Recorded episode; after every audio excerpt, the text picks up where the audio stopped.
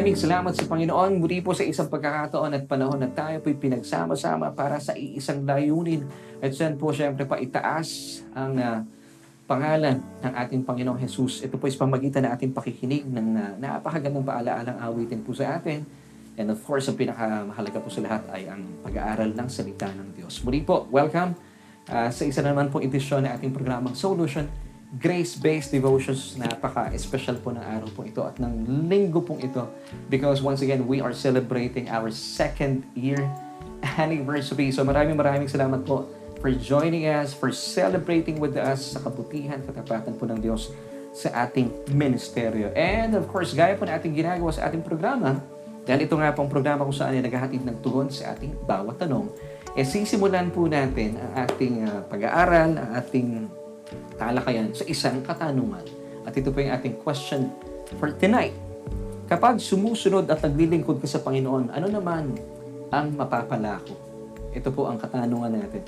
So kung kayo po ay nagpasyang sumunod at naglingkod sa Panginoon, ano naman kaya ang mapapala ko? Alam niyo po, ito po yung katanungan na binanggit po ni uh, Apostol Pedro. Yes.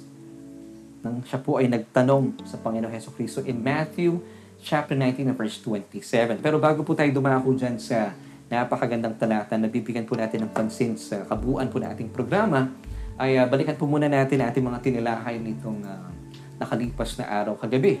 At ang ating pong topic, uh, yung ating episode na marahil ay, alam kong nag, uh, may ilan po sa atin na hindi po nakapanood, I suggest panoorin niyo po yung kabuuan ng ating episode kagabi. Ang title po nating episode kagabi ay Your Strength is a Hindrance to God's Strength. Ang inyo pong kalakasan ay nagiging sagabal para maranasan po natin or mag-manifest ang kalakasan, ang biyaya ng Diyos sa inyong mga buhay.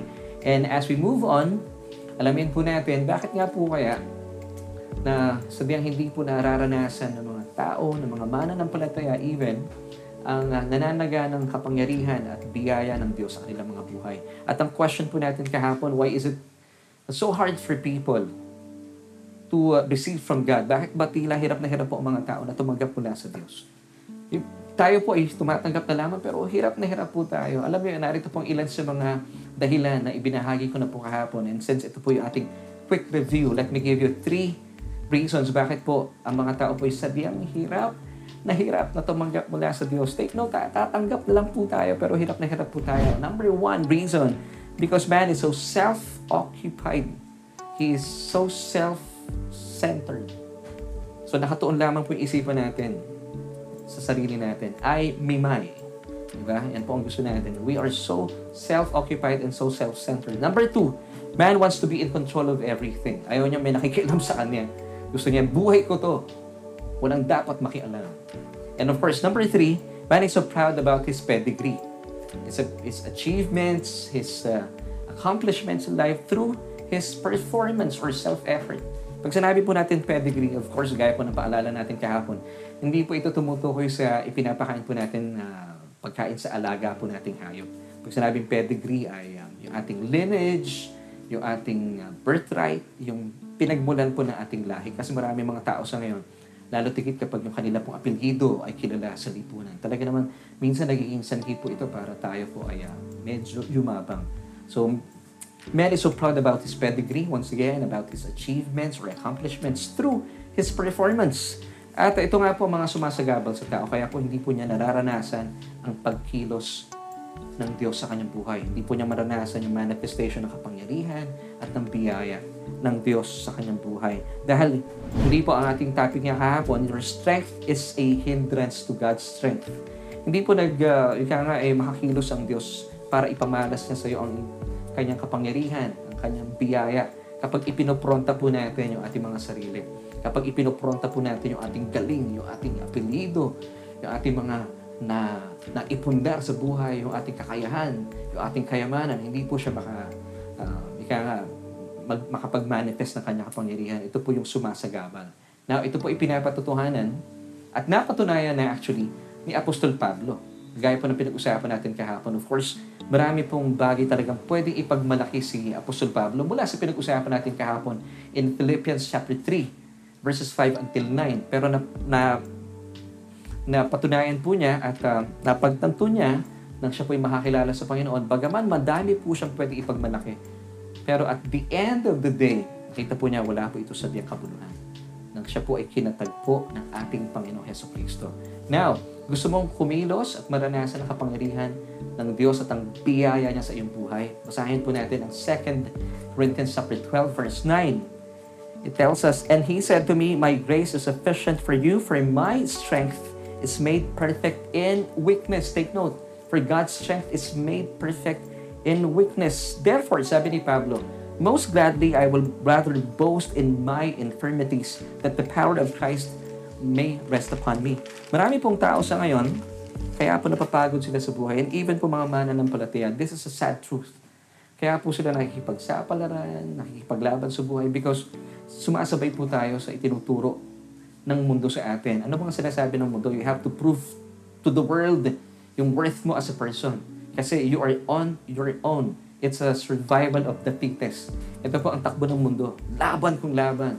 Patunayan mo ang sarili mo. Pero sabi po ng verse na binasa natin, sabi ni Pablo, Rather, I would boast on my infirmities. Nang sa gayon, mangyari at maisakatuparan ang lakas, ang biyaya ng Diyos sa aking buhay. So ang mundo, gusto ng mundo, pinapakita natin sa mundo ang ating lakas, ating talino, ating kayamanan. Baliktad po ang uh, sinasabi ng Biblia. And Romans 12 verse 2 tells us, do not be conformed to this world, but be transformed. How? By the renewing of the mind.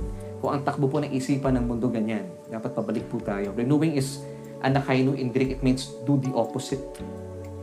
That you may prove what is that good and acceptable and perfect will of God. So mga kapatid, if you want to boast on something, wag po yung inyong pedigree, wag po yung inyong accomplishments and performance. You have to boast about Jesus' pedigree. Mga kapatid, siya po ay, ay anak ng Diyos. Diyos na nagkatawang tao. You have to boast about His performance, His achievements. Mga kapatid, on the cross, He said, It is finished. Kaya po tayo, tinubos sila ang ating mga kasalanan. So muli po, alam mo itong pandemya, napatunayan po natin na lahat po ay pantay-pantay. Walang mayaman, walang mahirap. So I pray na mula po sa karanasan natin sa pandemya, makita po natin ating mga sarili na talagang wala, wala tayong magagawa. Marami pong tao sa ngayon still ha, nasa state of depression because nakita po nila hindi po sila mailigtas ng kanilang titulo, ng kanilang pedigree, ng kanilang accomplishments, ng kanilang mga achievements, and even yung kanilang uh, uh, mga naipon na pera sa bangko. Wala pong nangyayari po ito. And I pray na magkaroon na po tayo ng realization mula po sa mga pangyayaring ito. Now, if you want to boast on something, I'm talking to, to you, Christian, kung kayo po isang anak na ng Diyos, never boast about your pedigree, about your achievements, and uh, your performance. Kasi napatunayan na po natin. Di ba, nito panahon ng pandemya, wala pong magagawa po yan. But if you want to boast on something, kung gusto mong magmalaki, magmayabang, ipagmalaki po natin ang puso ng Diyos at nauunawaan po natin ang mga tinapos na gawa ng ating Panginoong Heso Kristo. At ito po ay pinapatotohanan sa atin ng Jeremiah chapter 9 verses 23 through 24. Basahin ko po sa inyo. Thus says the Lord, Let not the wise man glory or boast in his wisdom. Let not the mighty man glory or boast in his might, nor let the rich man glory in his riches. And then verse 24, watch this. But let him glories glory in this, that he understands me and knows me, that I am the Lord exercising loving kindness, judgment, and righteousness in the earth. For in these I delight, sabi po ng Panginoon. Amen. So kung gusto niyo po magmalaki, pwede naman. Pagmalaki po natin na nauunawaan po natin at kilala natin ang Diyos ang tinitibok ng kanyang puso. And that's why isinilang po ang ating programa na isinilang po at uh, binigay, binigyan po tayo ng pagkakataon ng Panginoon na magkaroon po tayo ng pag-aaral ng salita ng Diyos. Nang sa gayon, patuloy po nating makilala at maunawaan ang tinitibok ng puso ng Diyos at ang mga tinapos na gawa ng ating Panginoong Jesus sa krus ng Kalbaryo. Nang sa gayon, ito po ang mga katotohanan na ipagmamalaki natin itatanyag po natin at ipapalagana po natin sa buong mundo. Amen! So mga kapatid, di po ba napaka ganda po ano, na dito po umiikot ang mundo natin. Kasi kapag kayo po ay um, nagmamalaki o pinagmalaki niyo po niyo yung pedigree, accomplishments, um, achievements sa buhay through your performance, this is the sad truth. Kayo po ang magme-maintain po niyan. Kaya po maraming tao sa ngayon pagod na pagod. Because hinihingi po ng mga ganitong sistema at pagkakataon na ikaw ang mag-maintain sa buhay mo. Mapapagod po kayo. Pero ang sabi po ng Biblia, it's the opposite.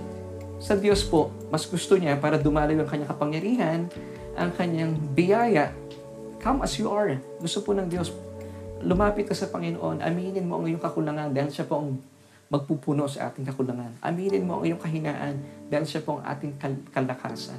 Aminin mo ang lahat ng iyong pangangailangan. Siya po ang magpupuno ng lahat ng ito. So gusto ng Diyos, gusto, gusto niya, more po tayong uh, humihingi ng tulong sa Kanya, doon po natin mararanasan ang Kanyang ganap na kapangyarihan. Remember, sabi po natin yung episode natin kahapon, yung strength mo ay sagabal sa kapangyarihan ng Diyos. Now, kailan po kumikilos at kailan mo mararanasan ang kapangyarihan at ang biyaya ng Diyos sa iyong kahinaan. And that's why, sabi po ni Apostol Pablo, let me go back to uh, uh, uh, 2 Corinthians chapter 12, verse 9. Sabi po niya dito, And he said to me, My grace is sufficient for you, for my strength is made perfect in weakness. Therefore, sabi niya, Most gladly, I will rather boast in my infirmities that the power of Christ may rest upon me. So ito po ang sistema ng Diyos para hindi po kayo ang magme-maintain na ang Diyos ang bahala sa iyo. Di ba? Mas madali po ang buhay. Pero I believe, napapatanong po kayo, napapataas po ang kilay na ilan po sa atin. And uh, before someone asked me, Laverne, alam mo, kung sasabihin mo, tu, uh, tusunod ako sa mga sinasabi mo, na dapat ipagmalaki ko sa mundo yung aking kahinaan, yung aking kakulangan, kakainin ako ng mundo. Yari ako sa mundo. And then sabi niya, paano na yung mga naipundar ko? Paano na yung aking mga achievements, yung aking mga trophies, yung aking mga plaque, yung aking mga um, na nakamit na mga awards, yung aking mga naipundar na kayamanan. Hindi ko ba pwede ipagmalaki ito bilang legacy ako na iiwan sa mundong ito? Well, mga kapatid, yun nga pong paalala sa atin. Kayo po mag-maintain. Ngayon, sabi pa ng nakausap ko, ibig sabihin, ipagmamalaki ko yung aking kahinaan. Dapat na tinatago ko yun eh. Hindi po. Kasi pag hindi niyo po ibinigay sa Diyos ang inyong kahinaan, kayo po ang mag-maintain sa buhay po ninyo. Kayo mapapagod. Kaya naman pala, ay uh, talagang patuloy po kayo nakikipagsapala, nakikipaglaban sa mundo. Ito po ang sistema ng mundo. But once again, paalala po sa atin, Romans 12, uh, verse 2. And do not be conformed to this world, but be transformed. How? By the renewing of the mind. And today, kapag kayo po ay uh, naniniwala sa ating mga pinag-uusapan, nangyayari po ang tinatawag na renewing of the mind or anak hainu. We're doing the opposite. Kung ito po ang takbo ng isipan ng mundo, we're doing the opposite. This is anak hainu. Why? That we may prove what is that good, acceptable, and perfect will of God. So mga kapatid, sasabihin mo muli, kapag pinagmalaki ko sa mundo ang aking kahinaan, kakainin ako ng mundo. Saan ako pupulutin? At kung sakasakali, ako yung maglilingkod ng buong buo sa Diyos, ako'y susunod sa Panginoong Jesus, ano naman ang mapapala ako? Marami po ang uh, mga nagtanong sa akin yan, even before no, ako po ay nasa ministeryo ng radio. Dapat yung sabi nila, paglilingkod ko dapat balance lang. Hindi po sabi po ng, ng Biblia, dapat buong buo po natin ibigay sa Panginoon ang lahat. Nang sa maranasan po natin at mag-manifest po sa atin ang kapangyarihan ng Diyos sa ating kahinaan. So alam niyo po ba yung mga ganitong klase ng katanungan? Kapag ako'y naglingkod sa Panginoon, kapag ako'y sumunod sa Kanya, anong mapapala ako? Ito pa yung question natin for tonight. At uh, alam niyo, wag po kayong makondina uh, dahil ito rin po ang itinanong at sinabi ng uh, uh, ni Apostol Pedro sa ating Panginoong Jesus. In Matthew chapter 19 verse 27, ito po ang kanyang sinabi sa Panginoon. Basahin po natin.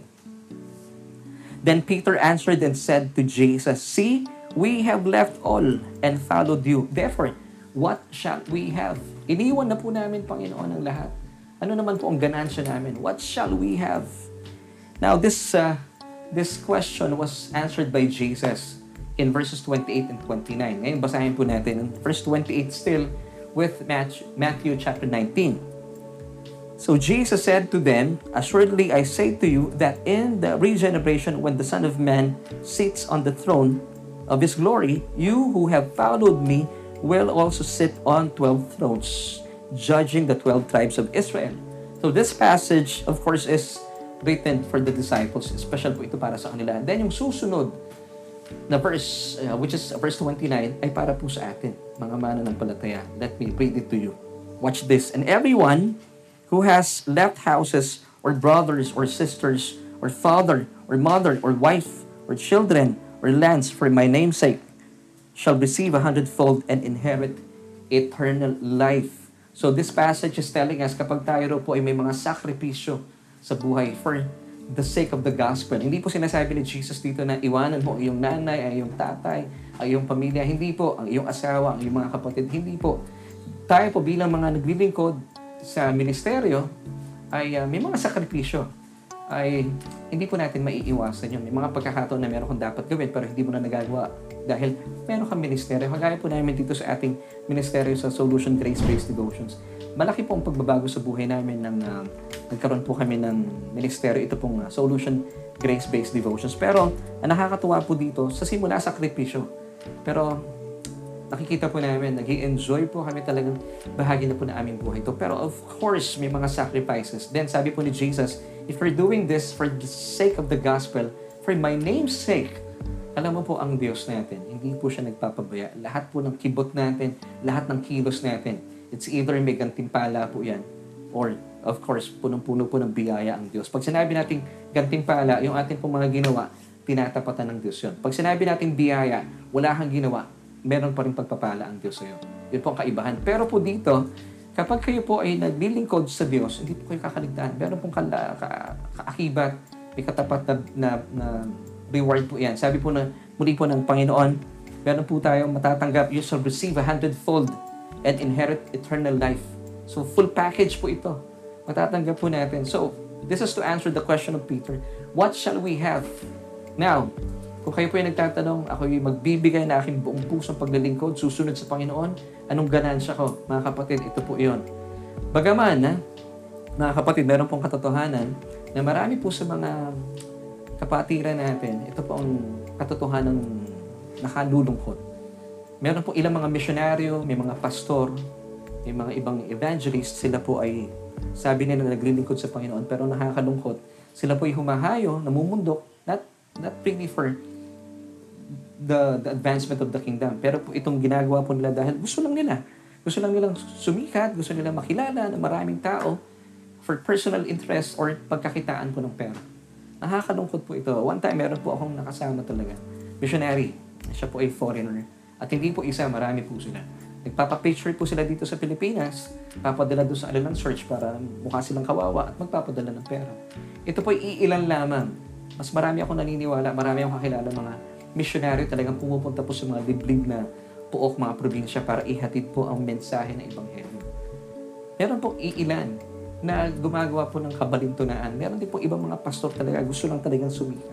Hindi po natin maaalis yan. At ang mga, mga, mga ganito po ang mga tagpo sa buhay natin ay nagiging katitisuran sa mga unbelievers. Amen. Pero mga kapatid, wag po kayong maapektuhan sa kanila.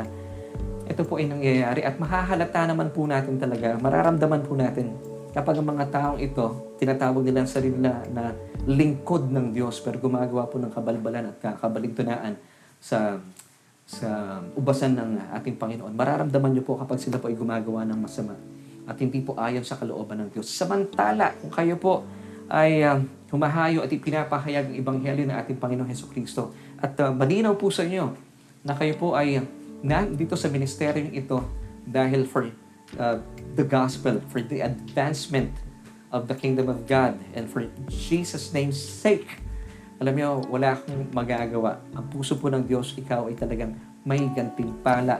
You shall receive a hundredfold full package. And of course, kasama po dito ang, uh, ang uh, buhay na walang hanggan. Yan po ang puso ng Diyos para sa atin. So mga kapatid, basahin po natin yung cross-reference kasi may mga nagtatanong, kailan natin matatanggap ang mga bagay po ito? In the afterlife? Makalipas ba ng buhay na ito? Hindi po. In this time. Now in this time.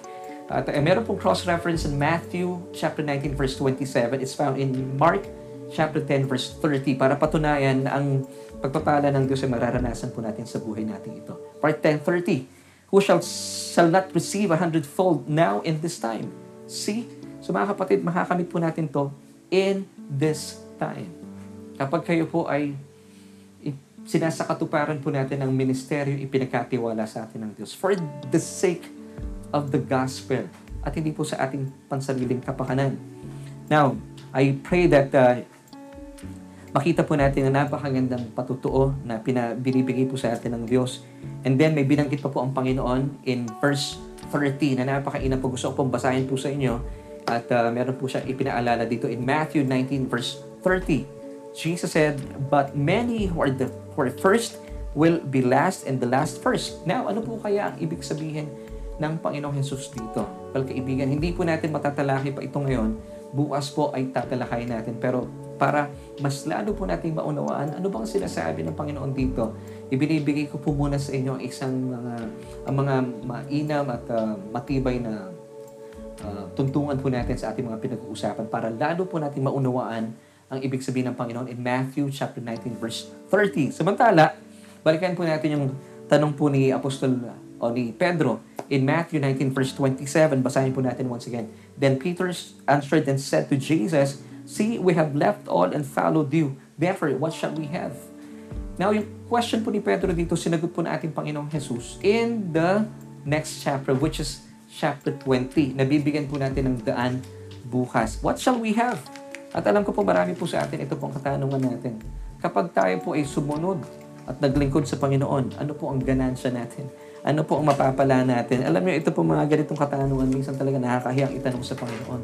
At sa labing dalawang disipulo ni Jesus, si Pedro po ay kilalang bold magtanong. Hindi po maitanong ng iba, pero sinatanong po ito ni, ni Pedro. Alam niyo, don't feel condemned. Even po yung mga ganitong klaseng tanong, ay wini-welcome po ng Panginoon. Panginoon, kapag ako'y sumunod sa iyo, naglikod sa iyo, anong mapapala ko? Hindi po gagamitin ng Diyos ito laban sa inyo. May sagot po sa atin ng Panginoon. Napakabuti po na ating Panginoon. And then, Jesus was telling Peter, and of course, Jesus is teaching us, what shall we have? Ipapakita po sa atin dito, ano bang, mag, ano pang ganansya natin kapag tayo po ay nagbigay na ating oras, na ating panahon, na ating pagsunod, na ating paglilingkod sa Panginoon. Number one, of course, there will be persecutions. Mararanasan po natin ang mga persecutions sa buhay natin.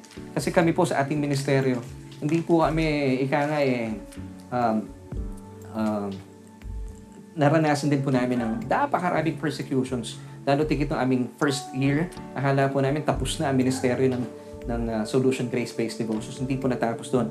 Luke chapter 6 verse 22 tells us, Blessed are you when men hate you, and when they exclude you and revile you, and cast out your name as evil for the Son of Man's sake. Naalala ko po nung kami po ay nagsisimula sa Solution Grace-Based Devotions. Ako, marami mga bashers, marami mga nagagalit po sa akin, may mga nagtatanong, pero sabi ko nga, I praise God, ako po ay nilikha ng Diyos na hindi po mahilig sa debate. So sila po ay magtatanong, magagalit, talagang kung ano-ano pong sinasabi nilang hindi kagandahan, pero sabi ko, after three questions, nasagot ko na, and then I would say, thank you to them. Salamat po sa panahon ninyo talagang wala po talaga akong panahon at wala akong gana makipagdebate. And then, tumitigil na rin po sila. At salamat po sa Panginoon sa mga pagkakataong ito. At of course, nasasaktan din po inyong lingkod. Pero kasama yun eh, may persecution. And then, um, nagtagumpay po um, sa kanyang uh, first few months ang ating um, ministeryo.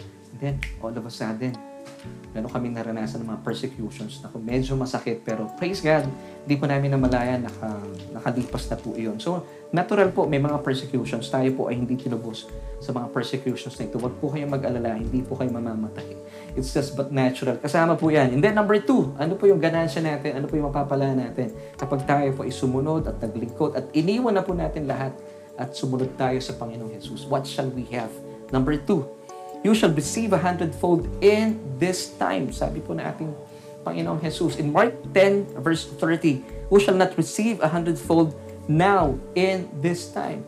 So hindi po natin makakamit po ito in the afterlife, but now in this time. This is good news mga kapatid. And third, pangatlong bagay po, sabi ng ating Panginoon, you shall inherit eternal life. Of course, Matthew 19 verse 29. And everyone who has left houses or brothers or sisters or father or mother or wife or children or lands for my name's sake shall receive a hundredfold and inherit eternal life. So mga kapatid, yung tatlong bagay po, magkakaroon po ng mga persecutions, it's but natural. Naranasan din po namin ito sa aming ministeryo. And praise God, hindi po namin uh, namamalayan. Of course, every now and then may mga bashers, may mga nagagalit. Of course, hindi po natin uh, mapiplease everyone. Nangyayari po ito. It, it's, it's just but natural. Number two, you shall receive a hundredfold. Not in the afterlife, but in this time. Pangatlo, abay, buhay na walang hanggan po ang promise sa atin ng ating Panginoon. Amen. So, tunay nga po bilang mga manggagawa ng Panginoon, bilang mga mananampalataya, maganda po itinatanong natin. As we celebrate Solution Grace-Based Devotions, ito po yung isang napakagandang tanong din po namin sa aming mga sarili. Bakit po natin isinasagawa ang mga ministeryo ipinagkatiwala po sa atin? And even po sa ating mga mananampalataya, na tanong niyo na po ba inyong mga sarili, bakit ba ako nag-aaral ng salita ng Diyos? Now, maina po dapat inaalam po natin, is it really for the advancement of the kingdom of God? Is it really for Jesus' name's sake? Or for the sake of the gospel? Or is it really for personal interest? Now, paano po natin masusukat kung ito po ay for the advancement of the kingdom of God, for the for the sake of the gospel? Kapag tayo po ay nag-aaral ng salita ng Diyos, malalaman po natin kung kayo po ay nag-iipon ng karunungan, para meron kayong bala pandibate, hindi po malusog yan. Hindi po kalooban ng Diyos yan. Tayo po ay nag-aaral ng salita ng Diyos para maunawaan po natin kung ano po yung mga naganap na sa ating espiritu. At ito po ay nauunawaan natin sa pamamagitan ng masinsinan at seryosong Bible study. Pinapag-usapan po natin at inaalam po natin at pinagyayaman natin ating kaluluwa kasama dito yung ating isipan, damdamin at ating kalooban at unti-unti po natin nararanasan ang pagbabago. At yung pong pagbabagong ito ay nagiging sanhi para tayo po ay makapag-evangelize. Isipin mo, hindi ka pa, hindi mo pa binubuksan ng bibig mo, nakikita po yung buhay mo, nagiging pagpapala na at testimonya na sa ibang tao. So tayo po yung nag-aaral, hindi para ipagmayabang at idiin yung mga unbelievers para sila po yung matisod. At kapag meron po nakikipagdebate sa atin, talaga naman ang lakas po ng dating natin. At alam na alam natin, sila po yung para taluhin natin. Hindi po yun ang layunin natin. Diba? Tayo po nag-aaral para mapagyaman po ang kapangyarihan ng Diyos sa ating buhay at uh, makita po natin ang mga tinapos na gawa ng ating Panginoon sa ating buhay. At dito po, talaga naman magmamanifest ang pagbabago. At dahil dito, kaya nagsusumigaw ang iyong buhay bilang patutuo sa mga taong nakakasalubong mo. Isipin mo ha, hindi ka pa man nagsasalita, pagpapala ka. At ganoon din po sa atin bilang mga mga manggagawa. Sa amin po, paalala dito yan sa Solution Grace-Based Devotions. Ako po bilang isang pastor, napapaalalahanan po ako, bakit nga ba ako nagpapahayag ng salita ng Diyos? Bakit nga ba isinilang ang Solution Grace-Based Devotions? Is it really for the sake of the gospel? Is it really for the sake of uh, Jesus' name? Is it really for the advancement of the kingdom of God? Or dahil lamang po sa aking mga personal interest? Now, paano po natin masusukat ang ating mga sarili kung ito po ay talagang ginagawa natin para sa Panginoon? Para po sa advancement ng kingdom ng ating Diyos? Or is it just for our personal interest? Let me give you um, mga pointers. Number one, for Jesus' name's sake. For Jesus' name's sake. Para po sa advancement ng kingdom. Ginagawa mo ito para po sa pagpapalaganap ng salita ng Diyos. Number one, kapag you are focused on preaching the gospel of Christ, kumbaga malinaw sa iyo na ikaw ay tinawag ng Diyos para magpahayag at ipahayag lamang ang salita, ang mabuting balita ni Kristo at maraming maligtas. Amen. Number two, your trust is in God and Him alone is your source. Naniniwala po tayo, gaya po namin sa solution, naniniwala po tayo na kapag ang Diyos po nagpasimula, siya po ang mamamahala at siya po ang bahala, kaya naman hindi po kami nababahala. So talaga pong in Him is our trust and Him alone is our source. At uh, of course, number three, ang lahat po na ito ay sa biyaya lamang ng Diyos. Indeed, it's all about God's grace. So wala po kami talagang ipagmamalaki. So kapag ganito po ang inyong ministeryo, kapag ganito po ang takbo ng isipan nyo, masusukat natin na talaga pala ang puso mo, it's for the sake of the gospel. Now, paano natin malalaman? Three pointers na gusto ko po ibahagi sa inyo. Kapag kayo po ay bunga lamang po ng mga personal na interest, marahil gusto mo lang sumikat, gusto mo lang makilala ng mga tao, gusto mo lang makilala ang ministeryo mo at uh, magtayo ng kaharian. Ito po ilan sa mga bagay na dapat po natin isaalang-alang. For personal interest. Number one, you are competing and comparing your ministry to others. Aba, ito po yung mga tipong nakikipagpaligsahan uh, po kayo sa ministeryo ng uh, ibang ibang mga kapastoran, ibang mga tao, at ikinukumpara po natin ang ating ministeryo sa kanila. Number two, you are seeking approval and validation from people. You are seeking approval and validation from people. Ikaw ay talaga namang malaking bagay po sa inyo approval ng mga tao. Masyado kang nakatutok at nakatuon sa dami ng iyong mga subscriber. At uh, kung sino-sino na po ang nagla-like sa iyong fan page, nakakalungkot po ito. Hindi po ito mainam. Talaga, hindi po ito malusog. Mapapagod po kayo. And then, number three, you consider your ministry as a way of earning and making money. Nakikita mo ang iyong ministeryo bilang um, bilang isang paraan para pagkakitaan. Nako, hindi po talaga napakaganda nito. So mga kapatid, ito po yung ilan sa mga pointers na o mga dapat natin isaalang-alang. Am I really fulfilling the ministry for the sake of the gospel or is it really just for my personal interest? So mainam po na makita po natin. At uh, maganda pong balikan po natin ang mga katanungan ito. Sinasa katuparan ba natin talaga ang ating pagkatawag para po sa pagpapalaganap ng salita ng Diyos o para lamang po palaganapin yung ating personal interest? So tayo po as we celebrate uh, ang ating second year anniversary, nagpapasalamat po kami sa Panginoon. And really, uh, napakalinaw po sa amin na hindi po talaga magtatagal ang gawain ng Solution Grace-Based Devotions. Kung kami lamang po ang masusunod, wala po siguro isang buwan lang, tapos na po kami. Pero naniniwala po kami dahil ang puso po namin, dahil wala po kaming magawa eh. Talagang nananagana po ang biyaya ng Diyos. Nung ito po ay ibinigay po niya sa amin ng kapahayagan. Talagang nag uumapaw po ang puso namin sa kagalakan at gusto po namin ito ibahagi sa mga tao. At nagsimula nga po ito, gaya po na aking kwento sa inyo kahapon, nung ako po ay binigyan ng pagkakataon ng Diyos na makapagministeryo sa isang radio station. Nagsimula po ako sa 10 minutes na short afternoon devotion until 7 minutes and then 5 minutes at hindi ko pa namamalayan, marami po pala napapagpala. And then, na-promote ako ng Diyos, binigyan niya ako ng programang mas mahaba pa yung aking devotion time. So, hindi na po siya short afternoon devotion. Praise God. So, ibig sabihin, sa Diyos po talaga lahat ng papuri. So, sa ating pong mga pinag-uusapan, maganda pong binabalik-balikan. Gaya po namin sa aming ministeryo, sa ngalan po na aking uh, pamilya, binabalik-balikan po namin at tinatanong po namin aming mga sarili, is it really, ano pong ginagawa natin? Why are we fulfilling this ministry? Bakit po natin ginagawa yung ating mga ginagawa? Is it really for the sake of the gospel or for personal interest? So mga kapatid, maganda po na balik-balikan po natin. Kasi kapag, kapag yung pong ministeryo po ninyo ay hindi po nagtatagal, mainam po na talagang buksan po natin ang ating isipan. Magpalit po tayo ng isipan. Hindi po iyan ang kalooban ng Diyos. Ang puso po natin sa matalahin natin ng panahon, bago po dumating ang Panginoon, tayo po ay makapag-evangelize, marami pong taong makakilala sa Panginoon.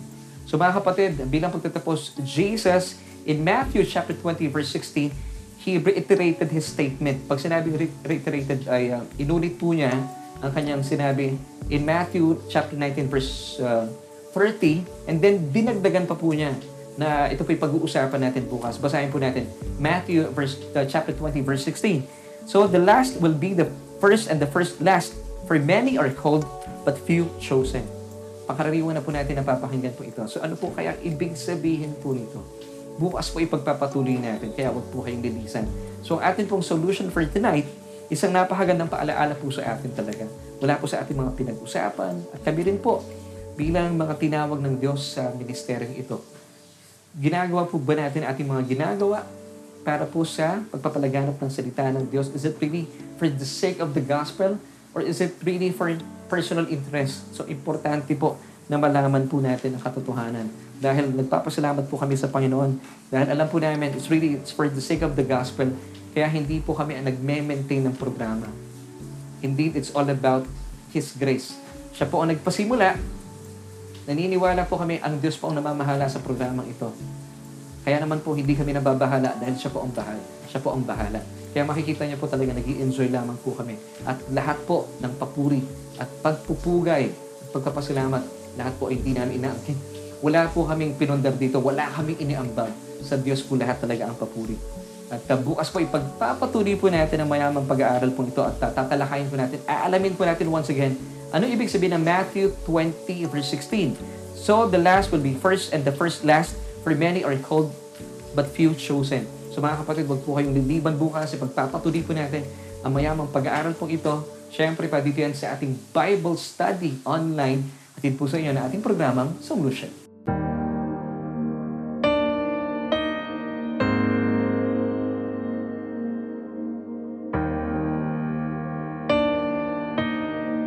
At maraming maraming salamat po sa Panginoon sa kanyang panahong ibinigay sa atin para tayo po ay matuto mula sa ating mga pinag-usapan, sa kanyang mga itinuro po sa atin na nananaga ng kapahayagan mula sa Ibanghelyo. So mga kapatid, marahil kayo po ay kagaya po namin, meron pong ministeryo na ipinagkatiwala sa atin ng Diyos.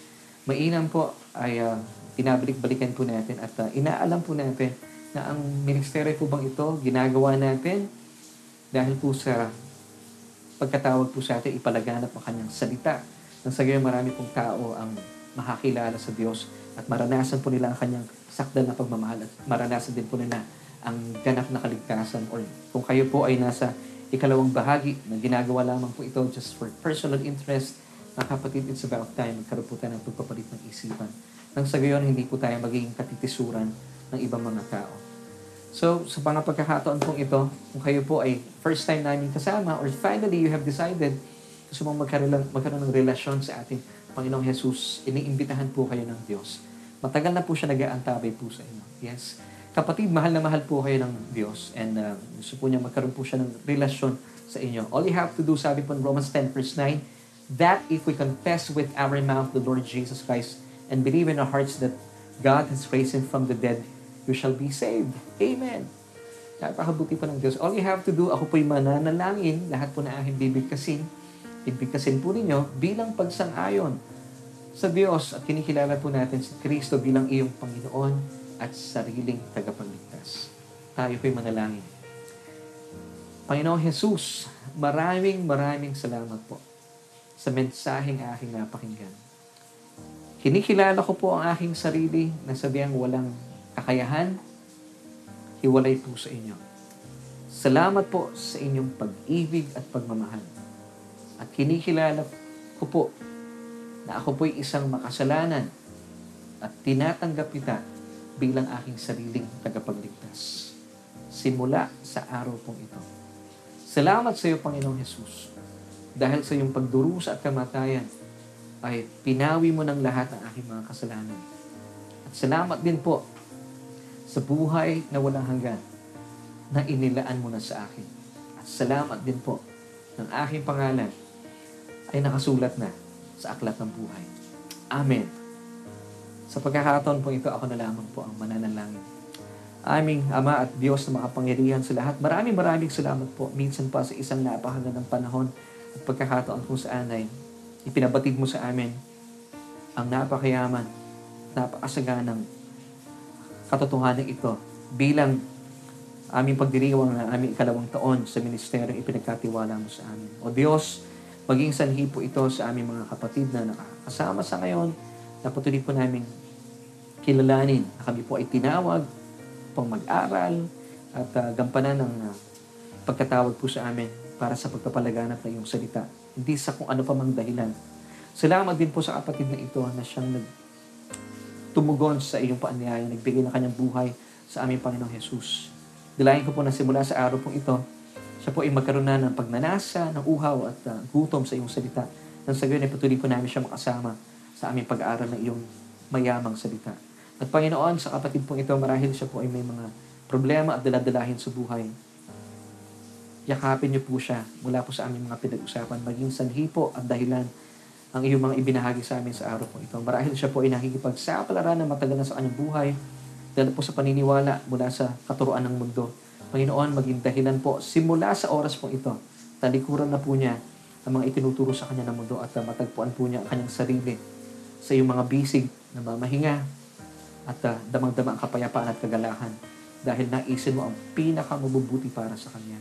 O Diyos, maraming maraming salamat po sa inyong pagiging ama sa aming buhay. At salamat din po dahil patuloy mo pinapagyaman na aming isipan, na aming kaluluwa, ang aming kamalayan sa tunay na tinitibok ng iyong puso at syempre pa ng mga tinapos na gawa na aming Panginoong Jesus doon sa krus ng Kalbaryo na direktang may kinalaman sa aming buhay at sa pamumuhay.